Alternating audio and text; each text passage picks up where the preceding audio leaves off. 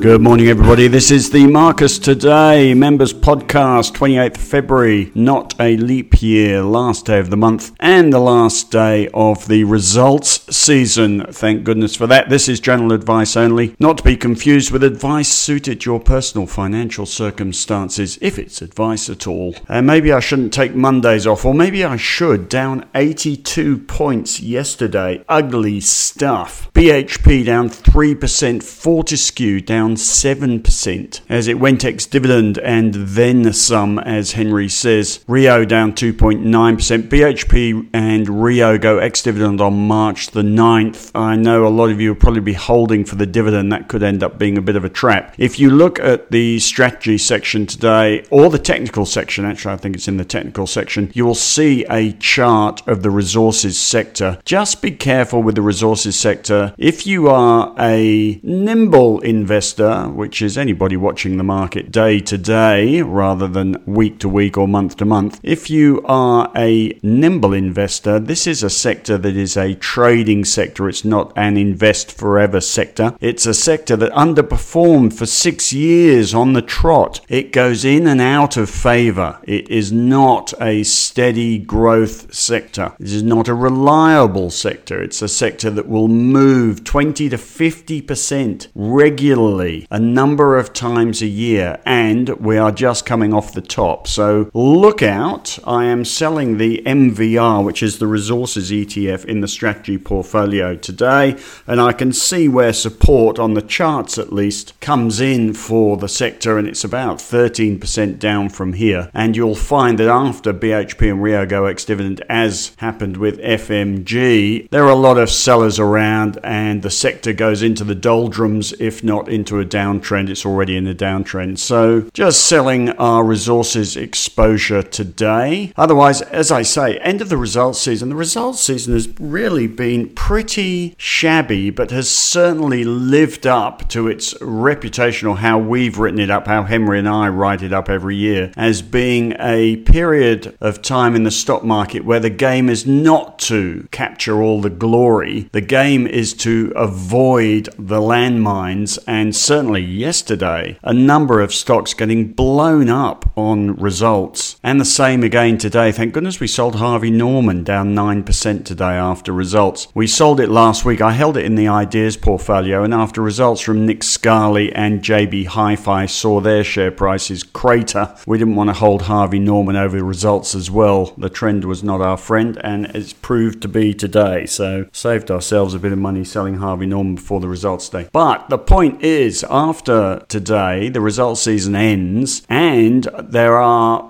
a lot of stocks, if not all stocks, that have reported results. They have de risked themselves for three to six months. Some of them have their dividends coming up, others have their dividends coming up to be paid, and a lot of those dividends are then reinvested in the market. By the way, Telstra and CBA pay their dividends, which is different to going ex dividend. It's the day that the money arrives in your bank account. Pay their dividends on March the 30th for CBA and March 31st for Telstra. And the logical suggestion, although I'm not really sure it's true, the logical suggestion is the market should find some support when dividends start to get paid. So after this ex dividend period, which is very hard for companies, or this results period, which is very hard not for companies, for the market to make progress whilst all these stocks go ex dividend, if you consider that we've got a bit spooked by the market dropping over 4% from the top here 2% of that, if you think about it, if the market yields around 4%, just over 4%, if the market yields about 4%, then 2% of that drop has been ex dividends. So it's hard for the market to make progress, although I'm not sure really that dividends are driving the market one way or the other. It's all to do with the US. But anyway, uh, after this ex dividend period comes the X, not the X, comes the dividend payable period, which should support the market. So a little bit of optimism about that. But the main news is out of the results season, everything's de risked. We can get on with buying or selling shares without getting blown up in the next 24 hours because they have a set of results. Now, if you look at the technical scans section today, you will see how many oversold stocks there are compared to overbought, how many stocks are hitting 52 week lows as opposed to 52 week highs, how many stocks are very oversold, a lot, and how many stocks are in that scan I do which is called the Bollinger Band Buy List, which are stocks that have sharply dropped in the short term and have gone outside their bottom Bollinger Band. And the scan picks up stocks that should, if there was a thing called mean reversion, that should bounce like a yo yo. It goes against all technical analysis to buy a stock that's falling sharply, but there you go. But the list of stocks that is filling this Bollinger Band buy list, in other words, stocks that have dropped a lot in the short term, is huge. There are very few stocks usually on that list, and at the moment there are a host of them, and almost all of them are because of some announcement, most recently results. So there are a lot of oversold and very oversold stocks at the moment, and that just tells you the market is trending down. And if you hadn't got that message by now, then you've been asleep, which is fine, you're allowed to sleep. But my quick strategy assessment is that I wouldn't get too fussed by this if you're an investor, certainly not if you're in the market for income and are in the banks, because the banks actually outperformed significantly yesterday on the back of this hawkishness, because higher rates or rates not coming down is good for bank margins. So you're probably okay in banks. Banks are outperforming. Resources had a particularly bad day because of Chinese concerns about pollution and cutting back on steel manufacturing, and that upset everything. But I do think that what we're seeing at the moment, after a 7% rise in January, the momentum had to stop, is a normal correction. Normal corrections are sort of 5 to 10% maybe. It's not a precipitous collapse. There's little of a precipitous nature to concern us. All we have is this theme I've been writing about, which is more hawkishness. That's not a terminal disease, it's an excuse for a sell off. So we're seeing more hawkishness. That, of course, if you've read the weekend email, that, of course, is because a lot of numbers have turned out higher than expected. A lot of economic numbers or macro numbers have turned out stronger than expected, put it that way, for the US economy, from retail sales to jobs numbers, the unemployment rate, ISM business activity index. A lot of numbers coming out higher than expected, not least of which has been PPI numbers and CPI numbers, which didn't drop as much as expected. And the market has begin to, begun to fear that inflation might actually pick up rather than fall down, which is what we assumed at the beginning of this year. So the optimism comes to the end for the moment. As I say, in the strategy portfolio, I am selling the MVR, which is the resources sector ETF. I'm also selling the ISO, which is the small ordinaries index, and the Asia, which is the technology tigers, which has turned turtle for the moment. Sell signals on lows. See the charts. Not really too concerned about them. I'm sure they're fine longer term, but I am just using them as the vehicles to do a bit of cashing up so we're ready to go when we find or when we see the bottom. And the bottom is, I mean, there is an opportunity clearly coming. There are so many oversold stocks at the moment. It just isn't here yet. If you have sold, and we have cleared out some of our ideas and are waiting to go, we've still got a couple of problem children there, but we're waiting to go. If you have sold, you should be celebrating what's happening in the market at the moment because there is a fabulous buying opportunity being constructed here by all these share price falls. The game now is simply waiting for the bottom. It's not here today,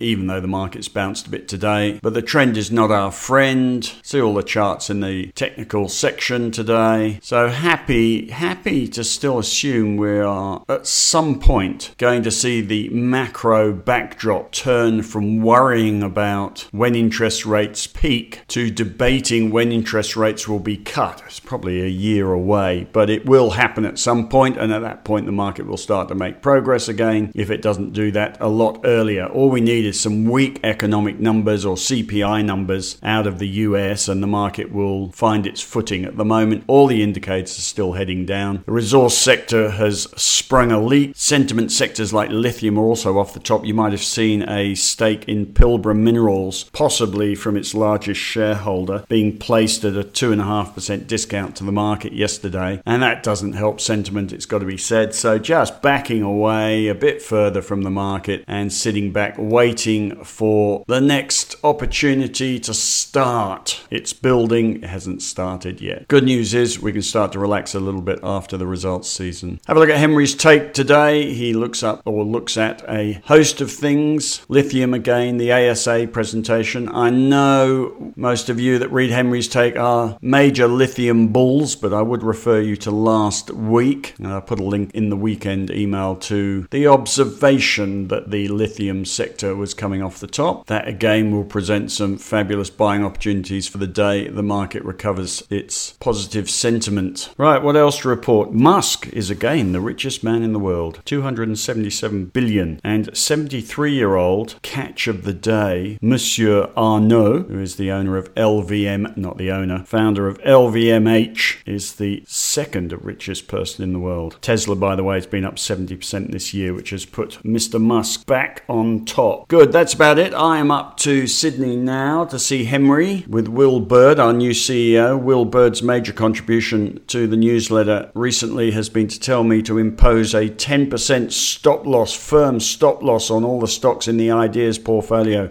Good idea, Will. Next time I'll do that because we've got a couple of horrible trades in there. I cannot sell Domino's at this massively oversold position at the moment. That has been a cock up and a half. If I had just sold it ahead of results, as I did with Harvey Norman, we would have been fine. It's another lesson. You have to learn a lesson when you lose money. You have to learn a lesson to make the money worthwhile. Anyway, the lesson there is do not bother betting on results because you just don't know which way they're going to go. The average target price on Domino's, by the way, is 26.8% above the current share price at the moment, so the brokers think it's oversold as well. So I'm still holding. I sort of thought about selling the Johns Lyng JLG, which we rather fluked. A good set of results. Stock bounced 13% on the day. We're still up on those. I think in this market I probably ought to, but the average target price on that is 36, no, sorry, 38% percent above the current share price. And the trend is sort of our friend, so hanging in with that one. And then I've got the two copper stocks paining me 29M and now SFR, which is down 10%. They obviously got hold with the rest of the fleet, the resources fleet yesterday. Copper stocks both, still holding them. I should have, in hindsight, obviously, that day I wrote, wondering whether I should sell everything and buy a bearish ETF. I should have just done it. And that's the stock market